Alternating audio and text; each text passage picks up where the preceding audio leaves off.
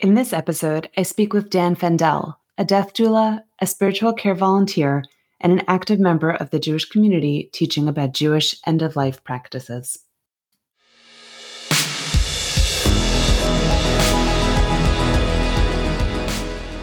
Welcome to the Beside Project, an exploration of where the end of life and Judaism intersect. My name is Sarit, and I'm out to uncover what wisdom and rituals Judaism provides for the dying for the people caring for the dying, and for what comes next. This is a podcast where we'll learn from the stories of those most closely connected to the end of life journey. Dan Fendel and I connected about a month ago through his work on the Melaveh Project, a volunteer group of Jewish death doulas based in the Berkeley, Oakland area of California. Melaveh translates to one who accompanies, and the group doesn't really use the term death doula when describing themselves, but I learned about the Melaveh project by looking up Jewish death doula online. After we spoke once, I realized I wanted to hear more, so I asked Dan if we could record a conversation where we would dive deeper into his work in spiritual care and the Melaveh project. Dan agreed, and now I get to share a little bit more about his journey with you. In our conversation, Dan uses some Hebrew words and phrases that you can find translated in the episode description, or if you're listening on the blog, you can find them below. Now to the story. We started by talking about how Dan began his path in and around end of life work. So I, I would say that I started this piece of my life journey as an anticipating mourner. That is, when my late wife was sick and got help as really for me, not so much for her, uh, from an organization locally uh, that helped me kind of go through that. And uh, in the aftermath of that, being seen by my friends and neighbors as somebody who knew something about end of life, and you know, people would come to me and say, you know, my sister just died. What do I do? Or here's how I'm feeling. That kind of thing. And and I for for 20 years, from the mid 80s to well, 2002 or so, um, was involved with a group that basically was a Bikur Cholim group. It comforted both the sick and the, and mourners. Um, so it's a Nechama group, really more more generally, and not specifically Jewish. And then um, I got involved sort of from a from a specifically Jewish end when I got involved with Chevra Kadisha. Early on in getting to know Dan, he mentioned his work as a spiritual care volunteer at a local hospital. And this was really the first time I'd ever heard of a position titled spiritual care volunteer. And I think it came up not only because it's a deep part of who he is, but because it connects to the work of being a death doula in that it has a core function of listening. The people Dan visits are not people who are necessarily dying uh, or approaching death, but they're people who are usually passing through the hospital for a medical procedure. I asked Dan if he could share a little bit more about what it means to be a spiritual care volunteer. Well, what I have done at Kaiser is simply to walk into people's rooms, uh, unexpected, unannounced, uninvited. You know, I have a, a, you know, ten South is my you know my uh, territory. Uh, introduce myself. I'm Dan Fendel. I'm a spiritual care volunteer. And how's your spirit? Um, and uh, that elicits a very wide range of responses from go away, I don't like religious people, which out of, you know, I don't know, a thousand people that I've seen this happen maybe three or four times, to what's maybe the most common single response is, thank you very much, I'm fine, to, of course, have a seat and and and from there it goes in in a lot of levels. But basically it's as is most nechama work listening. It's giving people openings to talk about what's going on with them. And they may or may not call that spiritual. It may simply be gee i'm scared. I'm having you know surgery tomorrow. Or uh, boy this has really caught me off guard. I don't know what's going on and it's caused me to think. Or uh, you know, what do you think of the A's? You know, uh, you know, and, and it, it can be as light as that, and as as heavy as as you know, what do you believe about the afterlife? I really love the question, How's your spirit? And every time I hear Dan ask that, I try to answer it for myself. I think it makes for a good self soul check in. From here, we transition to learning more about the Melaveh Project. It's a young organization, as you'll hear, and sadly, COVID has interrupted their work. But from everyone I've talked to about it, there is hope that as we emerge from this pandemic, so too will the project. So Melaveh, um, as, as I think you know, started about now maybe three years ago. And its goal was to kind of bridge a gap or fill a gap, at least at uh, Congregation Netivot Shalom, between Bikur Cholim visiting the sick uh, who are generally not, uh, you know, dying, between that and what people saw as Chevra Kadisha, which was taking care of the dead. So there's that, you know, shorter period, very unpredictable time when people are actively dying or, or very shortly before that. And there was a sense that there wasn't really a resource for, uh, for, for de- helping people at that point. Our goal is to provide spiritual support, specifically Jewish spiritual support for people near the very end of their lives. Now, we've had people contact us, or sometimes it's a family member who does makes the initial contact. So one of the people that I've worked with was a, a woman who had cancer, and her daughter contacted uh, Melaveh, and Herb and I, in general, we have a, a pair of volunteers for each individual, not going together, but alternating so that uh, at the very end, we have at least two people who know the individual and you know can spell each other if, if there's like a you know a vigil kind of situation. And she was in a very stable situation although she was dying. And the first time i met i went went with her one time and then i went for the first time by myself and she said something like um, i'm in the waiting room that was her her metaphor for you know her her status and she didn't have a whole lot of energy, but she was she was well, happy to have visitors. She was happy to have somebody to talk to. She was not very overtly Jewish in her practice, but she'd come from a fairly traditional home. She had uh, you know an, an, interesting life story too, and you know, and, and part of of what we did together was for her to, you know, tell me about her life. You know, I saw I saw her oh once or twice a month for about six months until, you know, one day I got a call that she had died from her daughter. And at that point, I sort of somewhat switched modes and I met her daughter at the hospital and, and spent, you know, an hour or two with her, helping her deal with now what. So that's that's what Melaveh is. And, and over the years, we've probably uh, supported um, maybe a dozen or so individuals. I don't think I may be wrong, I don't think we have ever been with them at the moment of death. And at the same time, although that's what we tell the family members who contact us or the individuals what we're there for, often at that point, the family members feel like they want to just be them.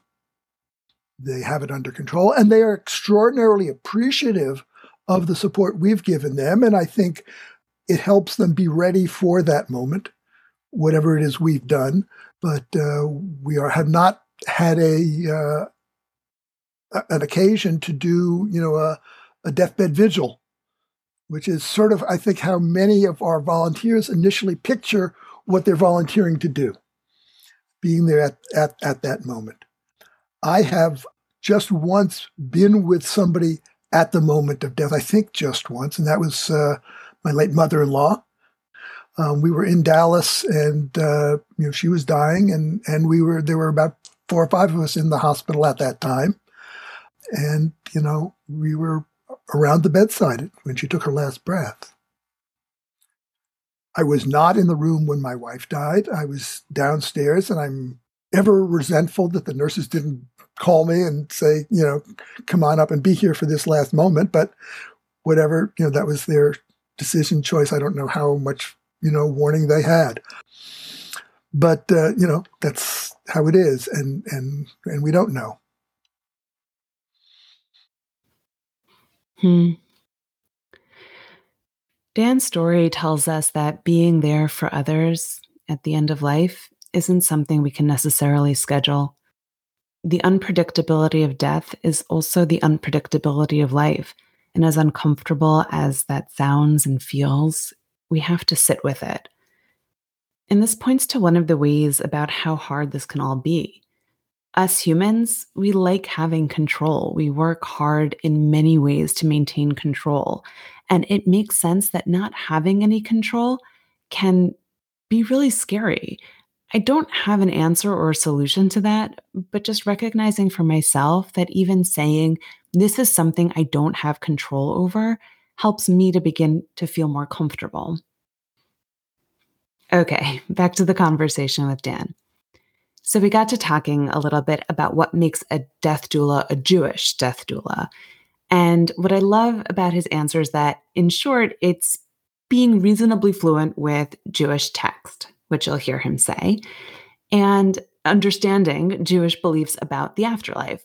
And then he immediately recognizes that there's no one way Jews believe. And I'm really into where he ends up going with this thought. Have a listen.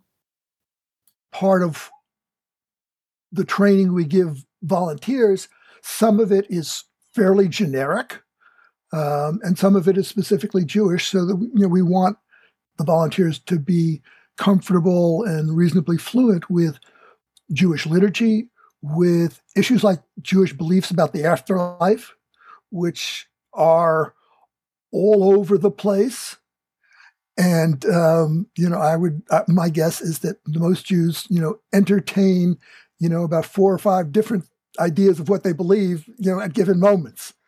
And whatever it is you you might imagine Judaism teaches, it's there somewhere in the tradition, including contemporaries of Dante who wrote things very similar to, you know, Dante's Inferno, with you know levels of hell and and all of that kind of fire and brimstone stuff was was in the air, whether they took it from Dante or they all took it from a similar place or whatever. I don't know the history enough of that, but it's all there. And I remember being at at what was essentially a Shiva minyan uh, for somebody, and somebody said, "Well, Jews don't believe in," and I said, "Stop right there." Anytime you start a sentence, Jews don't believe in or Jews believe, you're in deep trouble because you're going to be wrong for some segment of, of the Jewish population. And, you know, I, I would say most contemporary Jews think that Jews don't believe in an afterlife. You know, unless they're brought up in a, a more traditional framework, they tend to see that as something that Judaism has discarded. And much of Judaism has discarded it, but much has not. So one of the just just a little sort of an aside in the um, Elohai neshama shenatata bi the, the soul you have given me is pure. And the traditional version says you created, you da da da da. And then it says, You will in the future take it from me and restore it to me in the world to come. That is not in the Reform liturgy. Neither of those two phrases is in the Reform liturgy. Now, I get that from a Reform perspective, restore it to me in the world to come may not work. But my thinking is if you start out this prayer saying, God, you gave me my soul, if you are giving the divine credit, so to speak, for giving you a soul, then you have to acknowledge the role of the divine in taking your soul. So I'm, you know, it's a little, you know, small campaign of mine to uh, educate my fellow Reformed Jews about about that. At least, at least add, and you will in the future take it from me. You don't want to say you will restore to me in the world to come, okay, I'm I'm I I get that.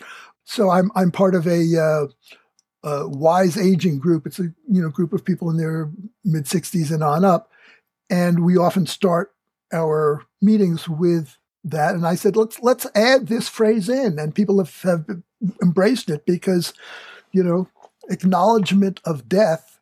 See, I, I think it was taken out in part just as a death avoidal avoidance uh, piece, but uh, as well as sort of a more so than a theological objection.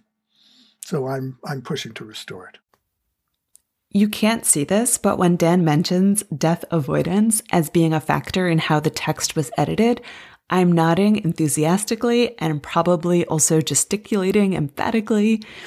As I dive more into this learning, it has become clear to me that Judaism does the moment of death and what comes after reasonably well in that we have rituals and traditions to help guide us.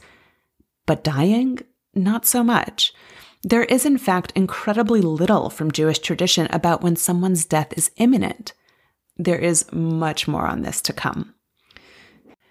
Dan sharing about how this text was edited led me to want to know if there were any texts or rituals that Dan could share from his own life, things that he finds personal meaning in. The poem you're going to learn about, Dan had introduced as a ritual reading at his family's yearly reunions to hold space for those who are no longer with them. Take a listen. It's hard to talk about it without uh, having the text in front of me, and I, and I don't know it by heart but it, it ends with something along the lines of, We will remember them, for they are now a part of us. In times of trouble, we will remember them. In times of joy, we will remember them. When we have joys we yearn to share, we will remember them. And this took on special meaning for me. I was called at Kaiser to provide sort of a service, so to speak, for a family uh, that had a member of the family who was dying for whom they were planning to disconnect uh, life support. And they wanted to do some kind of ritual before she died. And uh, I put some things together, and that uh, reading was one of them. But we gathered around her bed and read it not as we will remember them, but we will remember you. She was not conscious visibly.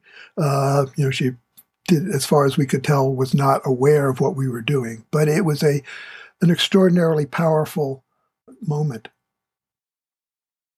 It's um, you know, it's heart work. It's I think what at the base of it, what we all live for is those deep, unconstrained connections with other people. With thanks to Dan Fendel for sharing about his story and the Melaveh Project. As a reminder, you can check out the podcast description for more about Dan, resources about things mentioned in this episode, as well as translations of Hebrew words and phrases that were used. Do you or someone you know have a story to share? Or are there topics you'd want to hear me cover? Reach out to me, Sarit, through the website besideproject.org there you will also find written posts, resources, and explorations of where Judaism meets death and dying. Thanks for listening, and talk to you soon.